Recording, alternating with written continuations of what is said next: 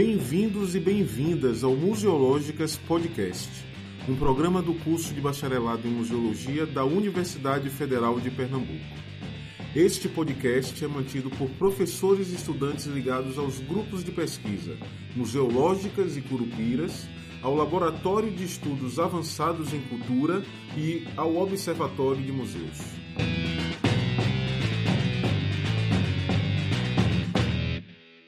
Olá, eu sou Chico Sabarreto e estou aqui em Brasília no quarto Sebramus ou Sebramos. A gente não tem uma decisão sobre isso. E esse programa que a gente está gravando agora é um programa muito especial porque a gente está recebendo Jean Batista, professor da UFG.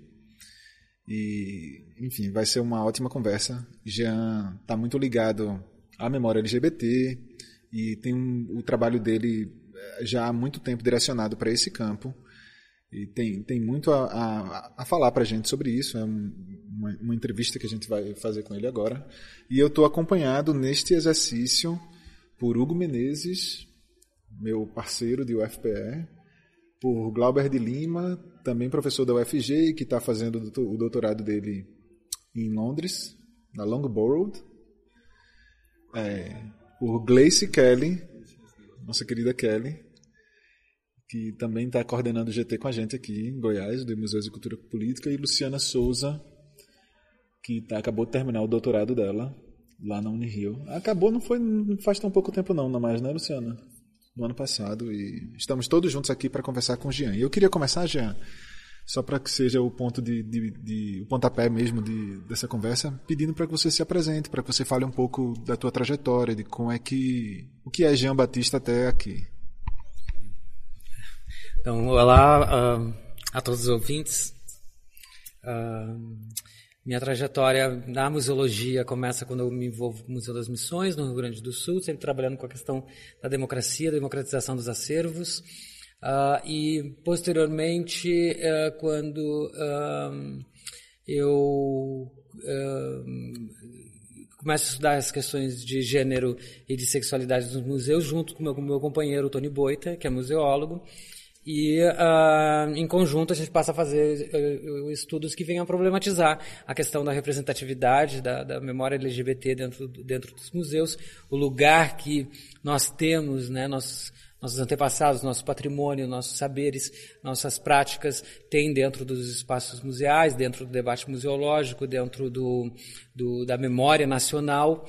E sempre relacionando isso com a questão da violência contra a população LGBT, a, a, a, questão da exclusão da população LGBT dentro da sociedade brasileira e o quanto uh, e, e, criando perspectivas em relação do quanto o debate da museologia e dos museus podem uh, uh, colaborar com propor, propor, na verdade, soluções ou estratégias que possam vir a contribuir no combate à homofobia ou à, à LGBTfobia. Né? Então, meus estudos nesse momento têm girado uh, uh, uh, no que se refere à questão LGBT, tem, tem, tem, tem abordado essas estratégias. Minha pesquisa neste momento é especificamente sobre essas estratégias, sobre essas memórias e eu espero que tenha alguma nossa perspectiva, tanto minha quanto a do Tony, é que haja algum tipo de colaboração da nossa parte, impactar o, campo museológico nesse sentido, né, falando na primeira pessoa, que é uma coisa que tem um impacto muito forte, né, não é a gente não está falando um outro, como, por exemplo, meus estudos sobre os indígenas, eh, muitas vezes acontece isso.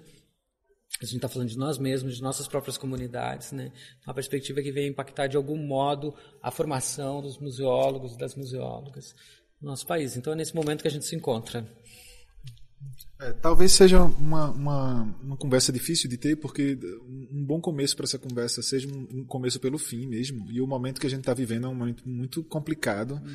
principalmente para quem está tentando pensar um pouco o mundo e pensar a nossa relação com o patrimônio, nossa relação com a memória, a partir do lugar que, que você. Eu, eu ia dizer, Jean, que você escolheu fazer, mas acho que isso não é uma escolha, né? Não. O que significa pensar o que você deseja pensar no momento em que a gente está vivendo? O que significa pensar o que você deseja pensar hoje, em 2019, no Brasil? É, Assim, eu nasci numa família muito uh, tradicionalista, gaúcha, boa parte bolsonarista hoje. Então, o que está acontecendo no país hoje, para mim, particularmente, não é uma novidade. A violência instaurada e generalizada foi uma experiência de infância, de adolescência e de, de início da idade adulta. Agora, houve um tempo, alguns anos, que a gente experimentou um sabor, um prazer de uma democracia, de uma vida um pouco mais uh, uh, democrática, talvez, né? onde foi possível casar, onde alguns direitos nos alcançaram, onde foi possível pensar que a gente estava construindo um novo país. E ver, de repente, nossa república ser tomada por um bando de pessoas uh, absolutamente transtornadas e e incapazes de lidar com a diversidade é algo muito doloroso, temeroso e traumático. Né? Então, o, o, meu estudo hoje é sobre isso, sobre como essa ascensão da extrema direita desse fascismo à brasileira vai impactar a memória das, das comunidades LGBTs no Brasil. Né? O quanto isso vai se tornar um novo marco. A gente tem alguns marcos na memória LGBT, como, por exemplo, a chegada do HIV né, para todo LGBT que tu conversar, o HIV, os mais novos talvez apenas recebam essa informação da gente, mas é o marco, a gente tinha uma vida antes do HIV e uma vida depois do HIV, né, e são os marcos históricos. E provavelmente esse momento que a gente está vivendo é um novo marco, um marco de, gerador de novas memórias traumáticas uh, uh, uh, e que vai ficar, vai se assentar na nossa memória por muito tempo. Nós vamos lembrar muito tempo antes e depois da ascensão fascista ah, da, da, tomada do Estado brasileiro uh, pelos fascistas. Aí o que, que, eu acho que a gente tem que fazer nesse momento? Né? Em primeiro lugar, se proteger muito, encontrar estratégias de proteção, mas acima de tudo escrever sobre isso. A nossa maior colaboração dentro da academia é essa. Né? Não, existe outras estratégias, outras coisas para fazer, mas a meu ver, nossa maior colaboração é registrar, dizer que isso está acontecendo e criar um registro, porque com certeza esse momento na qualidade de marco uh, histórico para as comunidades LGBTs, uh, uh, ele eh, tem aquela categoria de algo que não pode, precisa ser lembrado, porque não pode ser esquecido, porque não pode se repetir. Com certeza, esse momento que nós estamos vivendo é isso. Então, eu estou encarando dessa forma, encontrando meios para me proteger, a mim e minha família, e encontrando meios para registrar isso, de modo que isso, esse, esse, esse momento não seja esquecido. E tem uma coisa muito interessante: no dia que uh, picharam o muro da nossa casa, a casa que a gente comprou com, com muito sacrifício, que a gente botou todo o nosso dinheiro, foram lá picharam, jogaram ovos. A nossa casa foi muito atacada durante o período eleitoral uh, e, e, picharam no muro viados, né? Eu, tava, eu estava devendo um texto aqui para uma revista da, da UNB. E, essa, e eu estava muito deprimido já, muito incomodado com isso tudo, não estava conseguindo escrever. E quando eu cheguei em casa e vi aquele muro uh, recém-pintado, a parte que mais doeu era essa, eu tinha gastado uma grana para pintar o muro. Né? E aí estava lá eh, pichado o muro e eu precisava escrever um artigo. Eu pensei assim: não, eu vou transformar essa frustração, essa raiva, essa circunstância de invasão me causa numa intelectualização. Vou intelectualizar esse sentimento. E escrevemos esse artigo que saiu na revista aqui da, da, da, da, da, da UNB, que se chama Entre Muros e Vergonhas Nacionais. Era o que eu tinha para fazer naquele momento, porque a gente fez BO, acionou a polícia, mas é evidentemente que e não houve nenhuma repercussão nesse sentido. Então é isso que eu acho, como enfrentar esse momento, enfrentar com coragem, com proteção, mas ao mesmo tempo com muita produção intelectual, né? denunciando, né? registrando o que está acontecendo.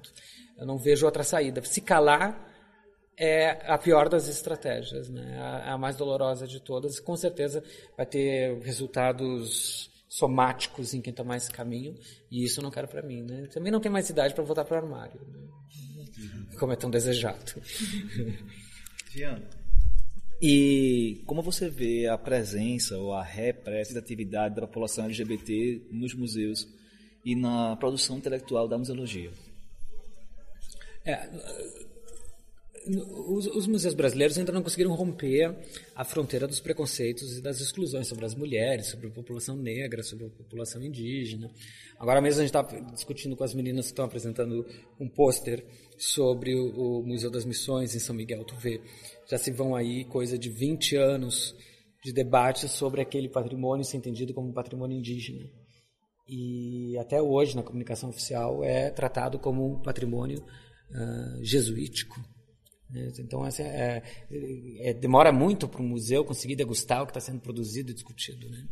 Então, até o momento, eu não vejo avanços práticos dentro dos museus brasileiros em relação a esse, esse tema, não de um modo geral ou de um modo expressivo.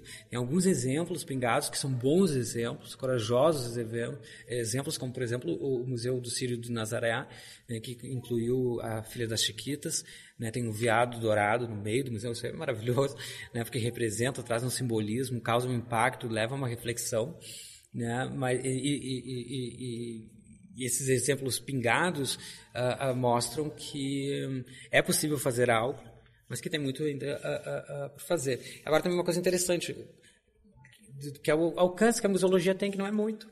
Se parar para pensar, a, a presença do, do, da Filha das Chiquetas no Museu do Cid Nazaré não melhorou a situação em nenhum momento da, da própria procissão, das, da própria festa das Chiquitas, que segue sofrendo cada a cada ano restrições mais uhum. uh, uh, uh, potentes.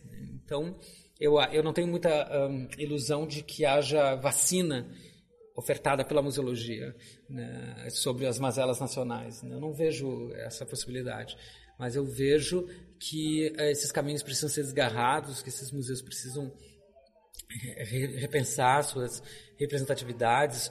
Todo o, o, o, museu tem algum acervo, alguma possibilidade de pensar a questão LGBT uh, uh, dentro dos seus espaços. Todos, não, não há exceção, porque a gente está em tudo que é lugar.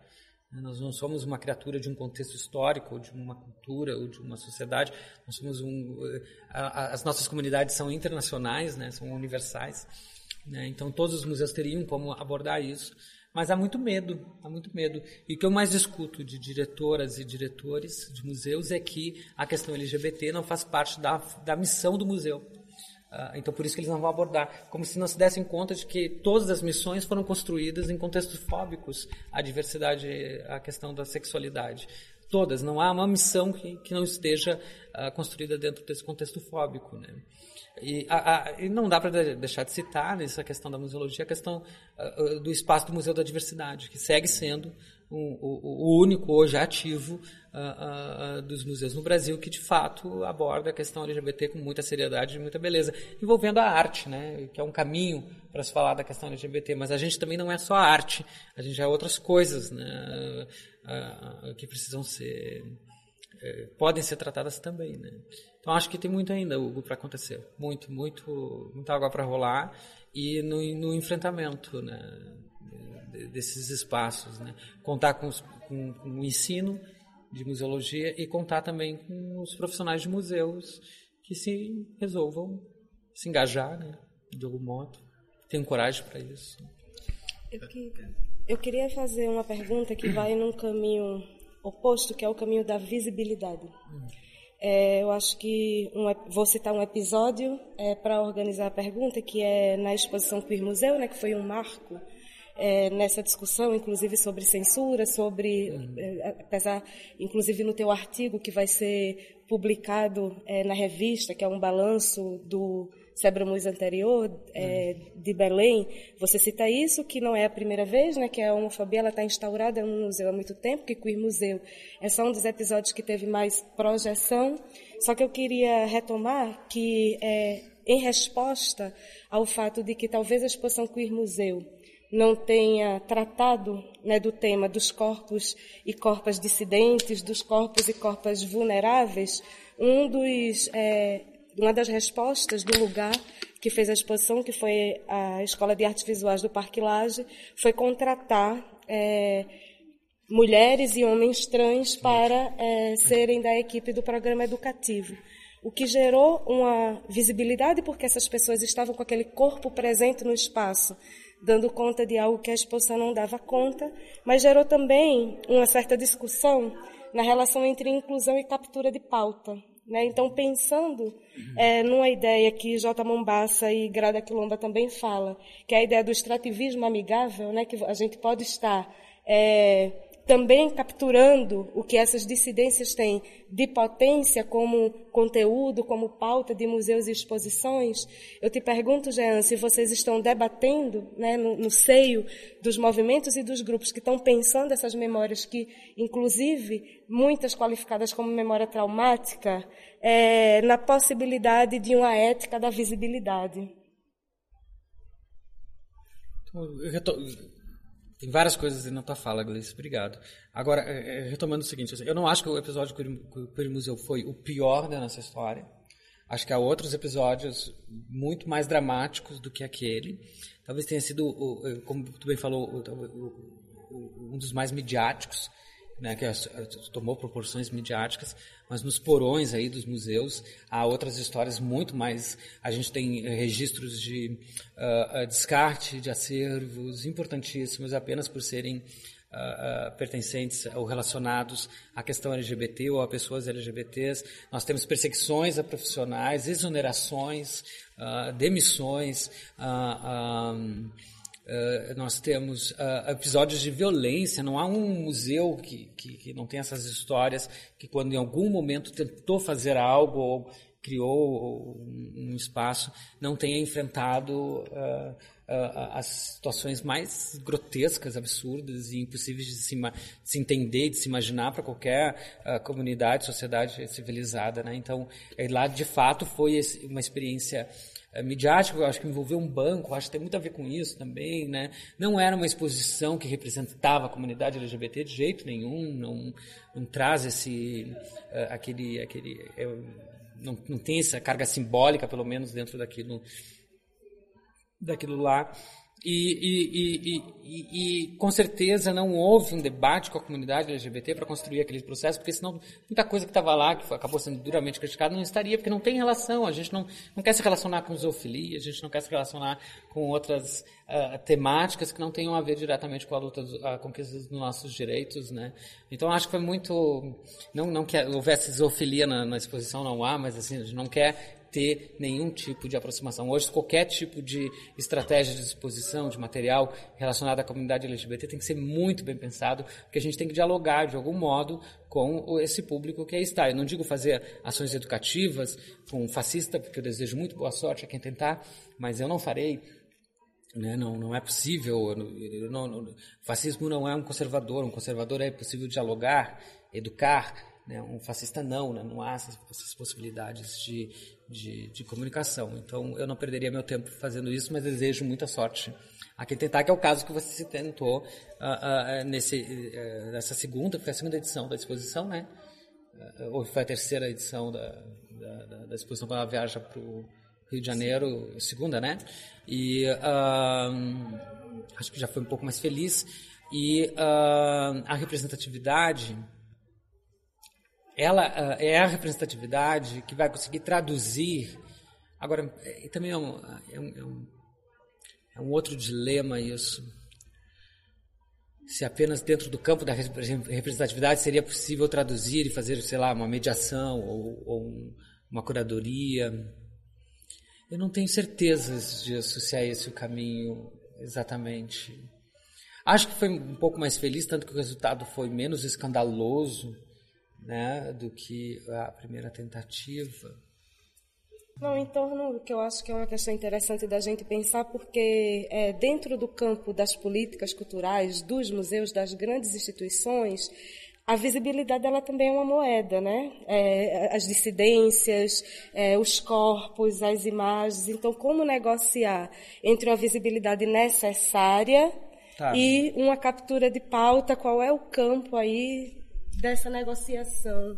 Eu posso pegar uma carona na pergunta de Kelly? Eu queria, eu queria nessa carona, é, perguntar se o museu é um espaço que viabiliza a, a militância que, que o LGBTQ mais é, é, exige para si, exige é, para se fazer visível no social se encontra, é possível encontrar no museu especificamente, eu estou falando agora num sentido bem restrito, que é pensando na instituição especificamente, um espaço que reverbere de fato uh, o, vamos dizer assim, um movimento que esse, esse novo movimento social, que esse movimento social é, requer, precisa. Acho que sim, acho que pode, pode ser. Agora é muito difícil tu ver, tu já usou LG, LGBTQ+. Nós não somos um grupo social de fácil uh, definição. É aquilo que eu sempre digo, assim, nossa sigla hoje no movimento social abrange 11 letras. Né? A, a, nós usamos a LGBT porque é uma questão da sigla da política pública.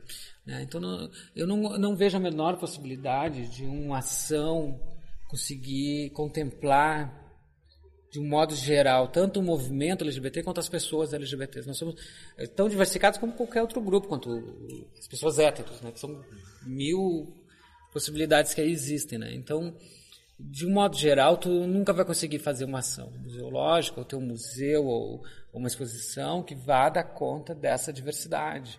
E seria muito ingênuo alguém querer criar algo tão totalizante a ponto de dar conta da diversidade sexual da humanidade, né? Porque nós somos muito diversos nesse sentido, né?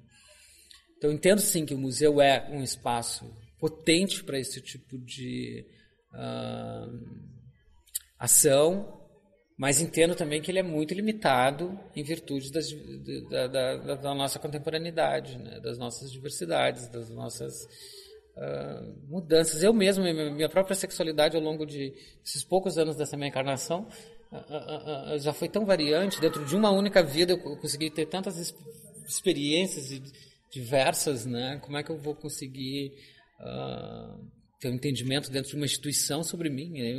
Uma instituição não conseguiria abarcar a mim, imagina um movimento, imagina a, a, a história de um grupo uh, uh, inteiro. Quando fala representatividade LGBT, eu sempre fico em dúvida, né? Qual representatividade é essa, né? Onde estão essas. Como representar isso? Não tem como, né? A não ser dentro do campo da diversidade, vendo uma pluralidade interminável. E se hoje são 11 letras, eu imagino que isso ainda pode ser expandido muito mais. É só as pessoas começarem a contar quais são os segredos de amores que elas têm, né? de desejo e amor, né? Porque deve ser muito variado. Né? É mais um, uma, uma uma continuação antes de querer ouvir ainda mais exatamente sobre isso que você está falando, no sentido de tentar entender, de, de ouvir você sobre a possibilidade de ser normativa essa representação, porque tem que tem que se escolher. Está falando sobre a pluralidade, as dificuldades, enfim, as imensas, infinitas possibilidades, mas ela precisa precisa haver escolhas, precisa haver no momento que se representa visualmente você tem que dizer onde começa e onde termina. E aí como tu pensa assim a possibilidade disso ser normativo? disso dizer, olha, esse, esse é o sujeito LGBT aqui. O que não está aqui, não é. Porque na representação visual, isso, de certa forma ou outra, mesmo sem, sem, sem, sem ser intencional, mas isso fica dito. É aqui que começa, é aqui que termina. Entendi. Uma coisa que a gente tem discutido muito na rede LGBT de museologia é o seguinte: nós não queremos muito que. Nós não, pelo menos nós que estamos na rede, nós não queremos que os nossos segredos uh, que os códigos próprios da comunidade sejam públicos. Qual é a memória que a gente está se pautando? O que, que a gente quer que seja representado nas exposições, no espaço museológico? Que memória é essa que a gente quer, acredita que seja importante do ponto de vista pedagógico do contexto que estamos, vivendo? E que não é muito diferente do que acontece no resto do mundo. É a memória da violência. É a memória do extermínio. É a memória de quem morreu, de quem, das pessoas que são vítimas dos processos. Né? Então, no fim, quando a gente fala de construir uma memória LGBT, a gente está falando muito mais de como a sociedade uh, uh, normatizante pratica violência contra essas pessoas. E, no fim, é muito mais isso do que falar do nosso pajubá, que a gente não. Eu não gosto que caia o pajubá no Enem. Eu, eu prefiro que as pessoas não saibam o que é que a gente está falando. O pajubá nasceu para isso, para ele ser uma língua secreta, própria. Eu não quero que ela seja uma língua pública, fazer uma exposição ou o Museu da Língua Portuguesa entregar todos os nossos segredos. Eu não quero isso. Eu quero que esses continuem sendo o nosso segredo. Ou a nossa vida própria, porque a nossa a própria sexualidade, os nossos próprios segredos, não quero que isso se torne público como nenhum hétero quer que sua sexualidade seja o que ele assiste no XTube, que as pessoas querem X vídeos, né? as, pessoas, as pessoas tornam isso público, o que elas praticam, como, como é que elas exercem sua sexualidade, elas não tornam isso público. E boa parte das vezes nosso debate na, na museologia é isso, a gente não quer tornar isso público também. A, nós queremos o quê? muitas vezes é que é, é, é tratar de como essa sociedade envolvente nos trata. E aí isso não é muito diferente acontece no resto do mundo. Boa parte dos museus fora do Brasil que tratam da, da questão LGBT pautam que na, na, nas violências. Né, onde esteve as histórias de extermínio, onde estão as cenas de resistência, como Stonewall. Né, todos os museus dos Estados Unidos começam a narrativa com Stonewall né, para tratar desse tema. Né. A, fora os museus de arte, que muitas vezes vão privilegiar pinturas e obras, sei lá, de artistas que, que são LGBTs. Né, fora eles, os demais vão sempre procurar tratar o, o, da história da violência. Por exemplo, o Museu da Homossexualidade em Berlim, primeira exposição de sucesso, com fila, é relacionada à questão LGBT durante a Segunda Guerra Mundial, a perseguição nazista, né? Então é uma exposição muito mais sobre o nazismo do que propriamente sobre, é, sobre a crueldade do nazismo, do que propriamente sobre. Eu acho que nesse momento a gente está nisso. A gente não está querendo contar aí os nossos nossos dilemas. Eu acho que isso é muito comum nas minorias políticas. Elas não querem que seja revelado o seu, o seu próprio, as suas próprias tradições, seus próprios uh, meios. Elas querem que seja denunciado os lugares que elas ocupam, que, que lhe é destinado, né? Eu acho que nesse momento a gente está muito por aí. Mas é aí que isso que eu te digo, varia muito. Eu ontem mesmo conversava com outro rapaz militante né, da memória, memória LGBT, e ele quer muito trabalhar com a questão do Pajubá de modo público. Então há uma discordância. Né? Ele acredita que difundir o Pajubá vai ajudar a enfrentar o preconceito. Eu já acho que não. Acho que difundir o Pajubá intensifica o preconceito. Causa medo nas pessoas uh, uh, que são fóbicas saberem que a gente tem um modo de se comunicar que elas não dominam. Elas têm muito medo disso, que a gente consiga falar algo que elas não vão ter controle. E o Pajubá, o Pajubá é isso, ela é uma, uma, um sistema linguístico de rebelde, né? Uh, e, e, que quem não pertence ao meio não tem o menor controle sobre aquilo. Né? No final das contas, termina sendo uma discussão sobre dominação cultural mesmo, né? Assim, é. É, e, e, saber que existe algo que não é parte daquilo, de uma cultura que eu domino, do no, da qual eu sou o dominador, efetivamente, é. me incomoda, né? Pode me incomodar. E ameaça, porque não controla. É o nosso meio de, de, escapar. O mesmo se dá com as nossas comunidades. As nossas comunidades são absolutamente periféricas ao sistema geral né, a, a, sociedade envolvente, que a gente chama. Né? Então, por exemplo, nossos salões de beleza, que são em torno do salão se formam comunidades, terreiras, onde tem determinadas lideranças espirituais que são LGBTs e, e constroem comunidades, casas de acolhimento que estão surgindo hoje no Brasil, que estão construindo uh, comunidades. Às vezes a casa de uma determinada pessoa, ou um, um parque, ou um bar, que acaba concentrando comunidades e, e, e nós não somos também eh, nós não temos tradição hereditária na maior parte do tempo, então isso tudo é muito perene e dura enquanto aquelas pessoas estão vivas e vai se desintegrar e se reconstrói de outra forma. Não é uma, não é uma comunidade indígena, quilombola, que, né, que tem hereditariedade, secularidade, não, nós não temos isso. Não, não, não, nós não temos essa possibilidade né, de, de, ter hereditariedade, passar para os nossos netos, os nossos saberes. Isso a única coisa que nós temos hereditariedade é o pajubá, e existe graças à noite. A noite é que transfere o pajubá de geração para geração e se transforma, né, como qualquer código linguístico, né, vai se transformar ao, ao longo do tempo. E aí tu vê, então, são todos meios que nós vamos construindo para conseguir ter sistemas de, primeiro lugar, de acolhimento. Cada comunidade LGBT funciona como um sistema de acolhimento de outros LGBTs em situação de vulnerabilidade.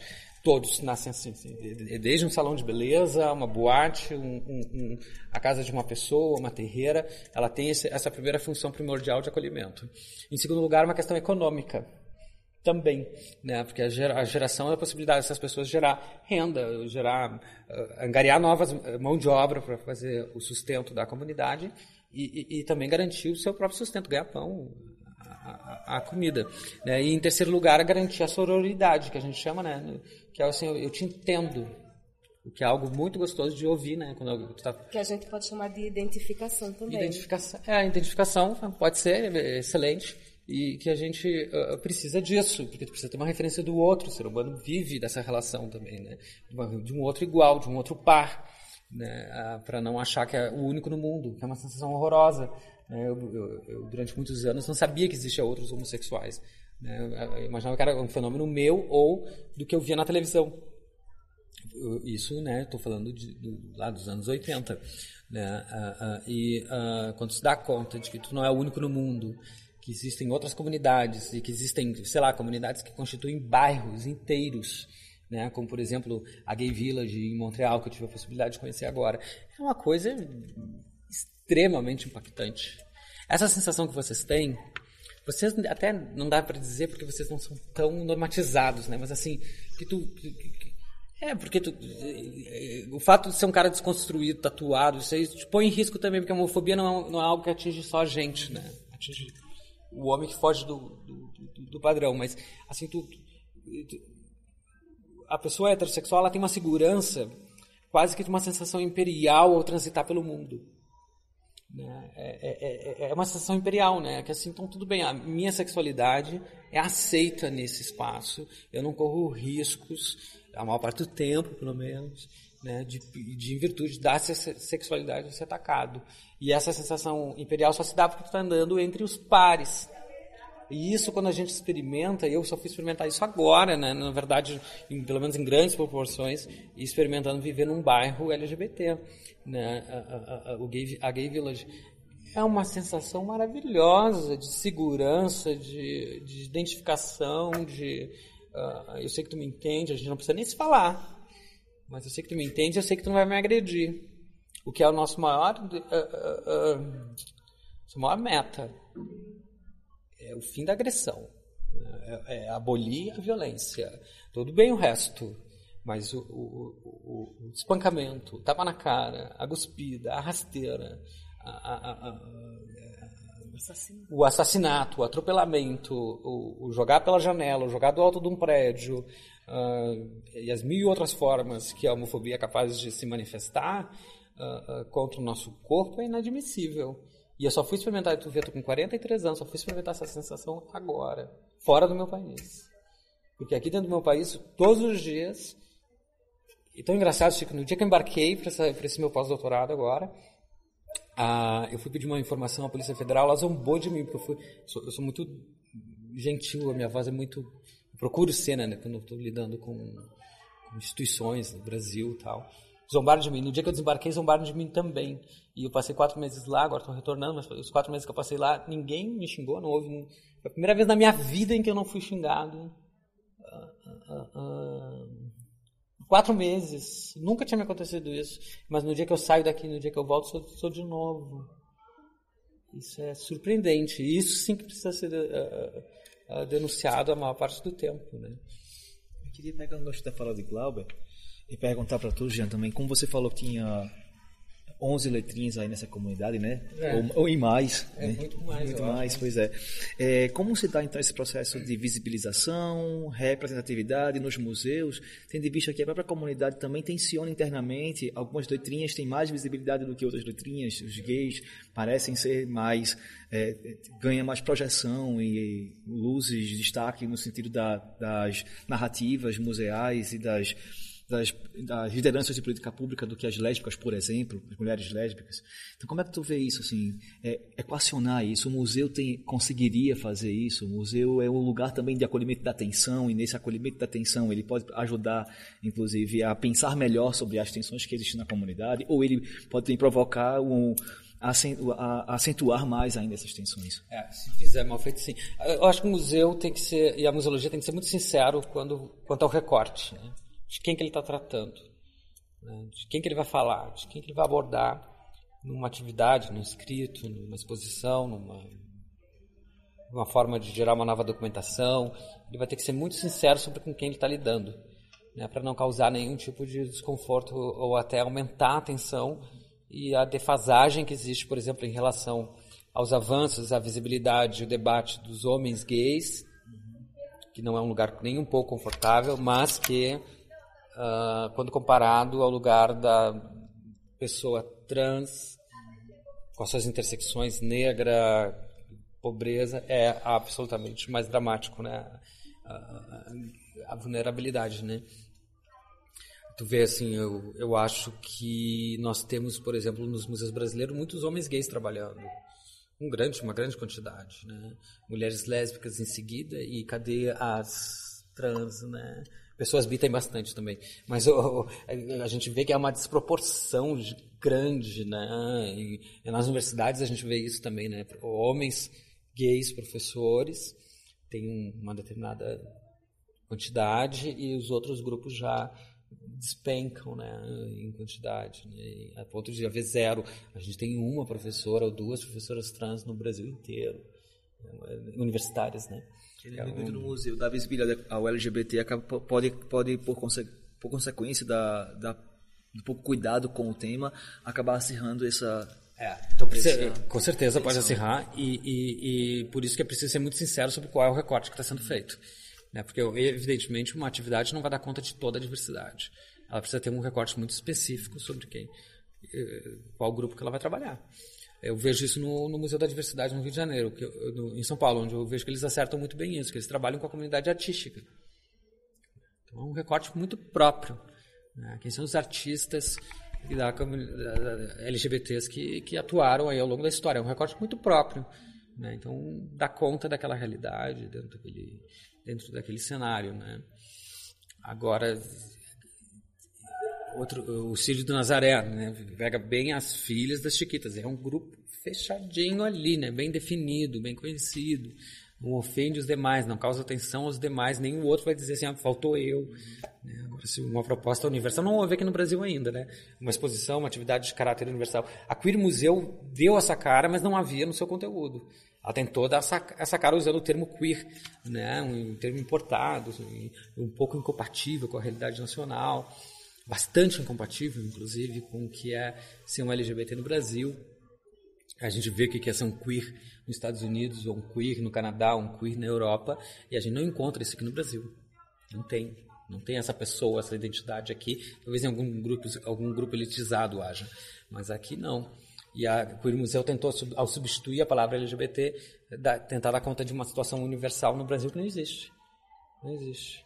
Tanto que, a, a, fora um ou outro movimento social que foi defender o Queer Museu, a gente não viu um levante, uma Stonewall brasileira em defesa da Museu, porque não havia uma identificação ali, né? não, não, se, não, se, não se encontrava naquele espaço, né? É engraçado porque assim, a maior parte dos os LGBTs brasileiros pertencem à orientação uh, cristã ou orientação uh, umbandista. Né? Tem essa. Não sei se umbandista é a palavra, não é, não é umbandista, é de matriz africana, religiões de matriz africana, são divididos nesses dois grupos. Né? E todos esses dois grupos, as, os grupos que eu conversei, por, por, exemplo, condenam muito usar uma representação de Cristo, por exemplo, no, como havia na, na Queer Museu. Né? uh, condenam muito usar um santo, uma entidade, quebrar uma estátua. Uh, isso, a comunidade LGBT brasileira, ela é bem espiritualizada, né? Ela, essas variações, nossas variações têm, têm isso muito marcante, né? Então elas condenam muito essas tentativas de desconstrução da espiritualidade, porque elas querem ter também, né? Ao menos os grupos e as comunidades com, com as quais eu interajo uh, se manifestaram todas nesse sentido. Nós não queremos que a imagem de Jesus Cristo dizia, me disseram várias vezes, a imagem de Jesus Cristo seja, seja usada deste modo. Desrespeitoso ao Cristo, entende o que eu quero dizer? Assim, é defendendo a religião que a princípio poderia até lhe condenar. É, já sem, sem sair assim, de toda essa questão política que você que a gente está falando, mas assim faltando um, mas uma questão de economia que a gente você falou um pouquinho é, anteriormente é, existe um, um, um, um, diálogo muito forte, uma lógica de criatividade, de economia criativa com o mundo gay friendly. É, acho que talvez o grande mentor disso foi Richard Flores. Ele fala textualmente na ideia de que é um modelo de desenvolvimento estimular comunidades, áreas que atraiam a comunidade gay friendly para que pela via do consumo e enfim esses lugares se desenvolvam. Ou seja, é, é colocar essa comunidade no centro de um modelo de desenvolvimento. E a gente vê, pronto, o episódio como o da, o Museu me parece muito uma lógica de um, um, um, episódio de apropriação muito clara de um museu bancado por um banco que vai lá dentro de uma proposta de concepção, inclusive esquisita, sobre o que é que vem a ser queer, na, na própria proposta do museu, me parece. Agora você ainda fala que foi de nenhum ou quase nenhum contato, diálogo com, com a comunidade, ou seja, foi uma coisa muito isolada da, da, do parte do museu. Enfim, o, o que eu queria. Te, mas ao mesmo tempo, eu sei que tua agenda é uma agenda muito mais voltada, pelo menos pelo que eu conheço, pelo que eu observo, você fazer assim, a comunidades que estão, de certa forma, em situação de vulnerabilidade, comunidades periféricas e tal. Mas eu sei que você andou pelo Canadá agora, eu sei, enfim, você. O que eu queria te ouvir falar era sobre essa lógica econômica de criatividade do, da, da, da questão gay friendly nos museus ou nas políticas culturais é, o, em, que, em, que, medida isso é bom, em que medida isso é ruim, o que é que. Disso? É, boa parte do, do, do, do, pensamento e das manifestações LGBTs hoje são muito voltadas ao, voltadas ao liberalismo. Né? Eu acho que o liberalismo é o único sistema de pensamento que incluiu a comunidade LGBT, que tenha dinheiro. Uhum. Né? Foi o único sistema, porque nenhum outro sistema político uh, nos incluiu, na verdade, nos perseguiu e uh, executou, matou. Né? Não, então, não, é, eu acho muito contraditório encontrar, por exemplo, um homossexual comunista. Eu acho, eu acho até cômico, engraçado, porque, evidentemente, as experiências comunistas no, no mundo, as que existiram, no, pode ter contrariado a teoria, mas as que oficialmente se nominaram desse modo, são, extremamente homofóbicas. A esquerda brasileira é uma catástrofe nesse sentido. Hoje o pessoal renova esse debate, né? consegue fazer uma nova, uh, um novo debate, mas o, os partidos de esquerda brasileiros são extremamente homofóbicos. Então o liberalismo é o único que nos absorveu, que disse assim, não, esses caras têm o liberalismo, vamos dizer, está complicado, tem gente que diz que é liberal na economia, mas não no costumes o que é uma, um aborto, não, né, uma violência, o, liberalismo. Mas uh, uh, nos incluiu muito rápido no, no, no, no, debate, talvez mais rápido até do que legislações, do que a construção de direitos, o liberalismo já havia absorvido, que tem a ver com a capacidade do, do capitalismo em se adaptar aos, aos contextos que ele enfrenta, que faz com que ele não morra também, ele consegue resistir, porque vai se adaptando. Ele, não, ele é imoral, então ele não está nem um pouco preocupado com a moral. Né? Ele vai indo, se jogando nesses espaços, estou falando, é claro, de modo geral, sem considerar as particularidades. E o, o, o, a ideia do o conceito de gay friendly nasce lá, né, uh, nos anos 70 já se começa a falar disso, quando São Francisco bomba, né, quando São Francisco vira um bairro hum, extremamente atraente para o turismo e, e para a questão imobiliária e para a questão do comércio e, e se, se, dá conta assim, não, olha isso aqui gera renda mesmo tem uma mina de ouro aí na mão dessa galera e surgem esses lugares no mundo todo, que no mundo ocidental, sobretudo, né, porque até hoje o mundo árabe e o mundo uh, oriental não, não, não conseguiram. Uh, uh, não, nem um centímetro. São lugares extremamente perigosos e condenáveis como tal. mas no mundo ocidental se cria esse ambiente que, pela via do consumo, pela via do dinheiro, tu tendo dinheiro, tu será aceito e incluído. E isso é muito bom para quem tem dinheiro. Né? Então tá bom, eu, eu, posso comprar a minha cidadania, eu posso comprar meu direito à segurança, eu posso comprar o, o, um bairro onde eu não vou ser atacado, onde meu muro não vai ser pichado. Agora, gente que tem gosto por periferia, né, que não se sente confortável em determinados ambientes e prefere viver em ambiente periférico, uh, uh, mesmo quando já não precisasse mais, uh, vai perceber que uh, a tua diferença econômica não vai te garantir um lugar ao sol.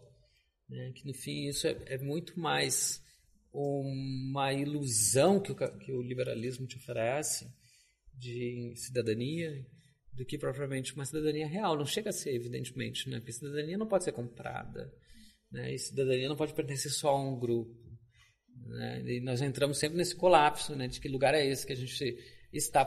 E é muito interessante. Uma coisa que eu comecei a pensar uh, depois desses ataques na nossa casa foi assim: não, preciso morar então num condomínio fechado. Eu saí da periferia, de Goiânia, vou morar num. A gente não mora na, na periferia, mais periferia de Goiânia, Itatiaia está longe de poder ser considerado um, um, um, uma periferia, mas não é zona central, não é zona. É, também nem classe média chega a ser uh, uh, esse bairro que nós vivíamos. Uh, mas a gente passou pensando, não, vou morar no condomínio fechado. Só que condomínio fechado no Brasil também, ele de elite, uh, centenas de casos de pessoas sendo assediadas para serem excluídas dali, né? Porque aqui não há essa possibilidade. É muito interessante, né? Tu não tem possibilidade no Brasil de comprar a tua cidadania como em outros países, né? Como tu vê em Londres, essa possibilidade, como a gente vê nos Estados Unidos, como a gente vê no Canadá, tu compra ali um pedaço de uma parte do mundo onde tu é, tu pode transitar, onde está à venda para você a tua cidadania. Mas no Brasil a gente não tem isso, né? Eu pelo menos não tenho essa notícia. Tu tem de algum lugar que tu condomínio fechado que inclui famílias diversas que paguem bem por ele. Acho que tem a ver com a formação social brasileira mesmo, o fato de da lógica da distinção no Brasil se dá muito pelo consumo, ou seja, pela riqueza o, o rico se distingue porque é rico, e aí ele não pode admitir que outros ricos, ricos que são diferentes dele, sejam iguais a eles. Né? É. Então ele vai rejeitar esse outro rico, mesmo que esse outro seja rico, efetivamente. É um negro rico, por exemplo. Exatamente. É. Nossa, eu, as notícias que eu tenho de famílias gays vivendo em condomínios fechados são a mesma, a mesma história. Não, eu ia só comentar, na verdade, essa ilusão da, é, é, desse Estado liberal porque da mesma maneira que ele captura com muita facilidade, ele descarta com a mesma facilidade, né? E o Queer Museu, na sua primeira edição, não acontece no museu, ele acontece num espaço cultural, e aí é, eu acho importante pontuar isso, e um espaço de um banco, né, que é o Santander. E, enfim, na medida em que aquele, então, esse Estado liberal que descarta com muita facilidade vai mobilizar os argumentos todos possíveis, os, dos mais conservadores numa perspectiva religiosa, até a, a, a argumentos mesmo da não há perspectiva de lucro ali, não há perspectiva sequer de manutenção de uma ordem econômica se a gente tiver essa é, é, mantiver essa discussão, não tiver esse tema, mantiver o diálogo com determinados grupos. Então, na verdade, era mais um, um, uma fala, assim, pensando que é, é, é, essa, essa entrada no sistema é uma entrada é, muito frágil, né? E em muitos momentos ilusória. É, porque ela é absolutamente descartável. Inclusive é uma questão que eu, né, puxando o que Luciana diz, porque a gente fala é, do mercado, mas inclusive os museus públicos eles podem operar na lógica de mercado, é, ressaltando e descartando temas ao tempo todo, né? E a minha preocupação quando é, eu imagino que a gente está falando de memórias traumáticas, por isso que na minha primeira pergunta eu evoquei a questão de uma ética, né? Uma ética da participação, uma ética ah, da visibilidade e tudo isso. É, e você fala muito no seu texto sobre a importância da formação para uma museologia não homofóbica é como é que nós podemos construir, de fato, um discurso e uma política dessa presença e dessa narrativa que não seja só em função dos temas emergentes. Que corpos vulneráveis deixem de ser temas emergentes e sejam de, e faz, integrem de fato, né, que possam de fato ter a possibilidade de integrar é, uma narrativa, uma história, né, a constituição de acervos mais múltiplos, né, essa negociação entre como que a gente negocia com a pauta de temas emergentes para se constituir como é, narrativa dentro dessa, dessa disputa por história, dessa disputa por acervo, dessa disputa por memória. Só, eu queria pegar uma carona também de novo nas meninas aqui. Espero que isso não pareça o Man Interrupting ou Man Explaining, mas é é só para pegando uma carona mesmo no que elas disseram e tentando sair um pouco da do museu para a museologia especificamente. Queria que você falasse um pouco, Jean, sobre qual a importância de um evento feito esse que a gente está agora e que faz você vir de longe participar de um, de um grupo que está discutindo isso e que importância isso tem também para o estudante da museologia que vive essa experiência sem ter um lugar institucional que lhe protege minimamente, como você tem, por exemplo. E, e então, portanto, que, que importância tem um evento feito esse para discutir um tema tão caro a você como esse tema de uma memória LGBT, de uma, de uma militância que se confunde com um fazer universitário, porque também não é fácil entender entender que universidade é essa que comporta o, o tipo de, de, de, trabalho que você faz. E enfim, eu já, já ouvi muitas coisas a respeito de, do que isso significa, do que é que isso pode significar, de que tipo de compreensão de universidade isso implica, e, mas talvez o nosso momento seja mesmo um momento de, de compreender esse, esse ambiente como um ambiente de, de, de militância. A, a, celebração reconhecida. Eu acho que isso precisa ser levado adiante. E nós não vamos ter mãos para fazer isso sozinho. A gente precisa de outras pessoas para nos ajudar a fazer isso também, porque, evidentemente, a discussão LGBT não é uma discussão só dos LGBT, como a discussão indígena não é, como a discussão negra não é. Claro que é uma, questão de protagonismo, mas é um problema que tem que ser abraçado aí por toda a sociedade, por todo mundo, né? Que, que venha a se interessar, por exemplo, aqui no caso dos estudos de patrimônio. E eu vejo que o Cibramus é um grande espaço para esse debate nacional, é quando a gente reencontra os colegas, é onde nós estamos com a quarta edição do nosso GT, né, de gênero, agora esse ano de Museu, Gênero e Sexualidade. Eu acho que agora acho que chegamos ao nome, nos, nos aliando a, um grupo de professoras feministas que estuda a questão de gênero e um grupo de uh, pesquisadores e professores que estudam a questão LGBT. Se aliando, é uma aliança uh, uh, nem sempre amistosa. E não deve né? ser, né? Não, mas nesse momento tem que ser. Entendo, claro. Agora não é a hora de brigar entre si. Ah, não, na Gram... democracia a gente volta a brigar entre si, mas nesse momento não é a hora. É o velho Gramsci da guerra de posições. então pronto. É, não é o momento, nesse momento é o momento de aliança. Né? E acho que o Sebramus tem essa característica de nos propor essa aliança. Eu estou muito curioso, eu assisti as mesas de ontem, até agora não escutei a palavra LGBT. Até agora não escutei a palavra feminismo, até agora não escutei a palavra violência eu fico caçando, eu fico caçando palavra, né? Fico caçando palavras, as palavras-chave onde estão, são as palavras, a gente chama de palavras-chave porque elas abrem portas, né? Então eu quero ouvir essas palavras, quero ver esse debate acontecer de um modo uh, significativo, porque não pode ser esquecido, sobretudo nesse contexto. Né? E é sim um espaço de. A gente não precisa ter na, na academia medo da militância, porque militância também é um ato uh, científico. Né? Também é um ato uh, construído por meio de estratégias científicas, né? que é o que a gente está fazendo aqui. Né? Tudo aqui tem método, a gente está direitinho dentro dos padrões, né? dentro do que precisa ser construído do, dentro do, do campo científico, mas sim comprometido com uma demanda social extremamente dramática, sobretudo nesse momento que a nossa república foi tomada de assalto por pessoas absolutamente incompetentes, raivosas e que odeiam a diversidade. Né? E nós somos, a população LGBT é, é, digamos assim, uma das cerejas a ser devorada por esses monstros. Né? E nós precisamos né, resistir e, e lutar. E o Sebramus é um espaço disso. Agora, sabe o que eu notei, Chico? Notei muito medo não tem muito medo, não tem muito recuo, não tem muitas pessoas uh, dizendo, olha, não vamos estudar isso até as coisas se resolverem. Notei que esse, um, essa repressão está dando uh, resultados. Só que não vai colar com a comunidade LGBT, pelo menos a que pertence ao Sebramus, esse grupo que transita dentro do, Sebramus, porque é um, um pessoal muito teimoso, não vai aceitar um um tirano qualquer, né? Vai ser necessário realmente nos exterminar para nos calar. Não tem outra saída senão essa. Você estava falando em, em, em, militância científica, né? É uma teimosia epistêmica, então. É uma teimosia epistêmica, excelente.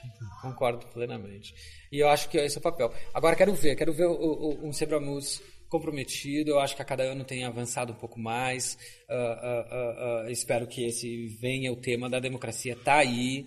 Né? Eu acredito que as próximas mesas vão dar conta dessas palavras-chave, né? vão, vão abrir essas portas que precisam ser abertas para o debate. Né? E os, os, grupos de trabalho também são uma boa sinalização. São, a boa parte deles tem um comprometimento. Né? Não é como se a gente estivesse em Paris fazendo um evento, né? discutindo tecnicamente o museu, né? Está discutindo socialmente o museu, né? Eu gosto muito disso. Então, acho que a gente vem aí com algumas uh, novidades. E outra coisa que eu notei também é uma nova geração, porque uma coisa é essa geração que nós somos, desse Brasil que nós viemos, e outra coisa é essa uma garotada que a gente pouco consegue codificar o que está fazendo, sem querer jogar para a rapaziada, mas uma garotada interessante. Né? Eles têm outras bandeiras, têm outros recortes, inclusive sobre gênero e sexualidade, eles entendem de um modo muito interessante. Outras é, estratégias de comunicação. Outras estratégias, Luciana, exatamente. Né? E, e outras revoltas. Uhum. Umas outras coisas que estão incomodando eles. Então, o, o, um menino, por exemplo, hoje, se o muro da casa dele é pichado, Ele tira uma foto, põe no Facebook e se promove em cima daquilo. Ele acha aquilo. Olha aqui, gente, fecharam minha casa. Então ele, ele vai rir muito mais disso. Vai nacionalizar é. a revolta dele. E né? vai nacionalizar e. Inverter né? É, vai sambar. É igual quando nos xingam de viado na rua, passa um carro, muito comum isso, né? diariamente, né? Passa um carro e diz, ô oh, viado, te, te, xinga ali, os meninos mandam beijo, sapateiam, eles fazem né, uma, uma performance para revidar aquilo. Eu não recomendo muito isso não, porque a gente tem casos daí quando o carro volta, atropela, bate, tem, acaba virando melhor, a recomendação é não reagir, né? Evidente, mas eles têm uma outra estratégia já nova, né, para lidar com isso tudo, né?